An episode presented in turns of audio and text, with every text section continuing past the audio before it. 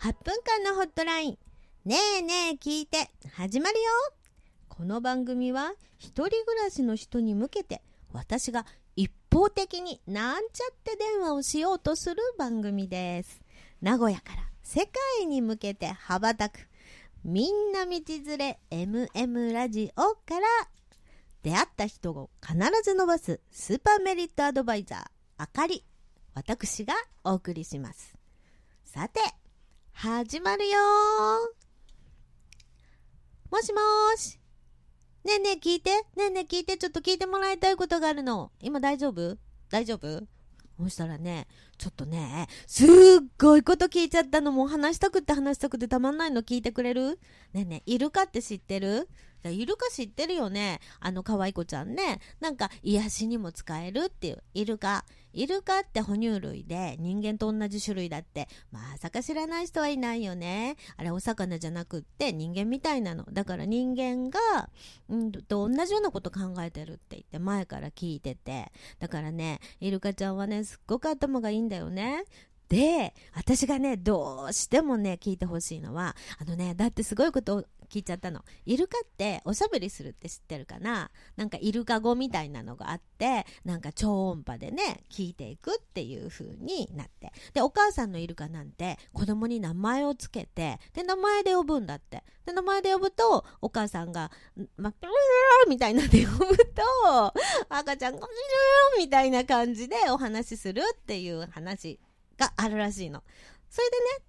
ね、なんだって今思った人いるでしょ？そんなこと誰だって知ってるわさ、みたいに思った人いるでしょ？ところが私が聞いてほしいのはそこじゃなくって、なんと、イルカは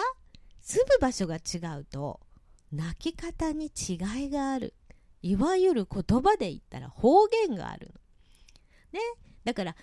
あの大阪と京あの東京で橋っていうのと橋っていうのが違うようにイルカにも表現があるらしいの。その方言方言。で住む場所によってね。だからまあイルカの中ではああお前いいイルカイルカにしては田舎者だなとか これは都会の人だみたいななんかそういうのがねあるらしいかもしれないっていうことで。それでそのとっておきの私が聞いてほしいことまだあるの。それはね実はねバイリンガルのイルカがいるんだって。こっちのイルカの方言で例えば知らないよイルカ語は。例えば「こんにちは」を「ほんほんほ」とかって言ったとすると別の集団では「ほほほ」じゃなくて「ほほほ」だったりするとそれをねバイリンガルのイルカは聞き分けて通訳するっていう。めっちゃすごいでしょ。これはすごいでしょ。これ聞いたら、誰だって人に話したくなりません？ね。だから、私聞いちゃったわけですよ。ね。それでね、あのね、イルカって、なんかほんと人間っぽいのね。あのね、まずね、なんか、フグの毒ってあるらしくってフグ毒っていうのを飲むと 飲むのか食べるのかも摂取方法は知らないんだけどなんかそれってそれフグ毒ってなんか毒性があるわけだよねでそうするとなんかトランス状態になって薬中という薬物中毒みたいになるんだって ね、それをね、楽しんでるイルカもいるらしいね。だからね、人間知らないけど、実はイルカの世界は、ものすごく人間っぽいというか、人間といるか、さすが哺乳類っていうとこがいっぱいあって、だってさ、そんな、薬中のイルカってしかもそれ自らなんだよ。なんかきっと気持ちよくなるらしいんだよね。トランス状態って、まあ、私薬物摂取したことないからよくわかんないんだけどなんかそういうの。だってバイリンガルのイルカとえっ、ー、と薬中のイルカって そして地域が違うんならなんかどっかね地方でねめちゃくちゃそのフグ毒があるところのあのイルカがなんか「うんうん」みたいなで「フグ毒ありましてね旦那」みたいなことを言うわけじゃない。そうするともしかしたら悪いバイリンガルのイルカがこっちの全然そんな地域を知らないイルカに、あそこに行くとあるらしいよみたいなことがあってね、ならねみたいな感じでね、これでもしね、イルカの餌みたいなのを、こうなんか、バイリンガル通じて相手のイルカに教えてたら、すごいことだよね。本当そうなったらもっとすっごいことになるんだけれども、なんかイルカってさ、なんかやるなって感じじゃないの？で、おまけに、まあ法律ないわけだから、薬物禁止でもないわけだからね。うんと、その、そのフグ中、フグの毒でトランス状態は、まあ、やりたい放題っちゃやりたい放題らしいから、まあ、ね本当はいけないことなんだけれども、どうしてもやりたい場合は、来世イルカにでも生まれ変わったらいいんじゃないのかなって思って人間のうちはやめといてほしいなって思います。それでね、さらにだよ、さらに人間によく似てるってことは、実は、やっぱいじめがある。イルカ同士でもいじめがあるっていうことらしくって、なんかストレス溜まると、1頭のイルカをみんなでいじめてストレス発散みたいなことをするんだって。だからねイルカちゃんって可愛い癒される。ピピピみたいな声も可愛いとか。あとね私なんかインスタじゃないななんかの動画で見たんだけど携帯電話をねなんか落としちゃったら水の中に。そしたらイルカちゃんが拾ってくれましたみたいな動画をね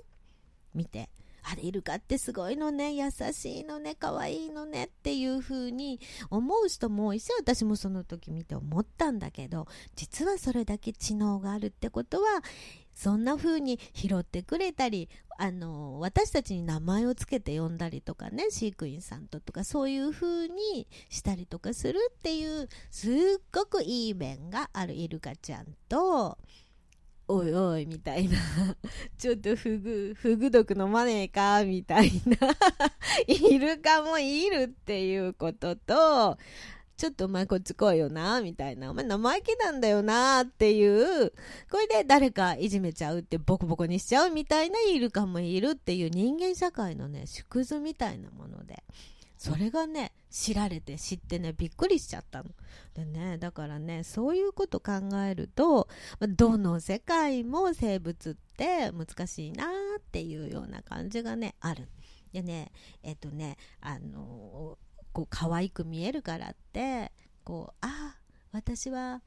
海で動物に動物じゃないお魚になって広い海を泳ぎ回りたいなんていうドラマチックなあの可愛らしいあの夢を描いたり詩を書いたりする人。海の世界はそうそうね。あのねあの甘い世界じゃないからね、だからアリエルの世界を想像して海って素敵って「ちゃちゃちゃちゃんちゃちゃんちゃんちゃちゃんちゃん」なんて言ってるとカバッって食べられたりとかちょっとあんた生意気なんじゃないの？とかって言って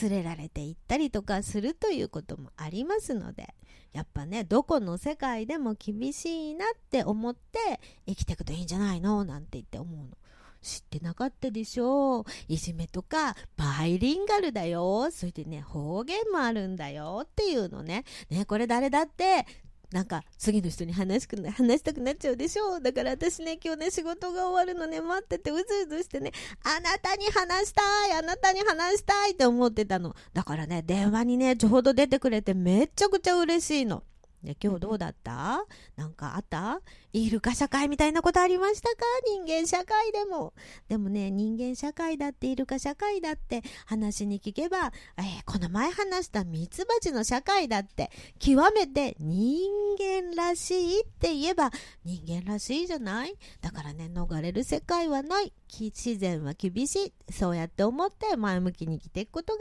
一番かななんて思うんだけどな。ね。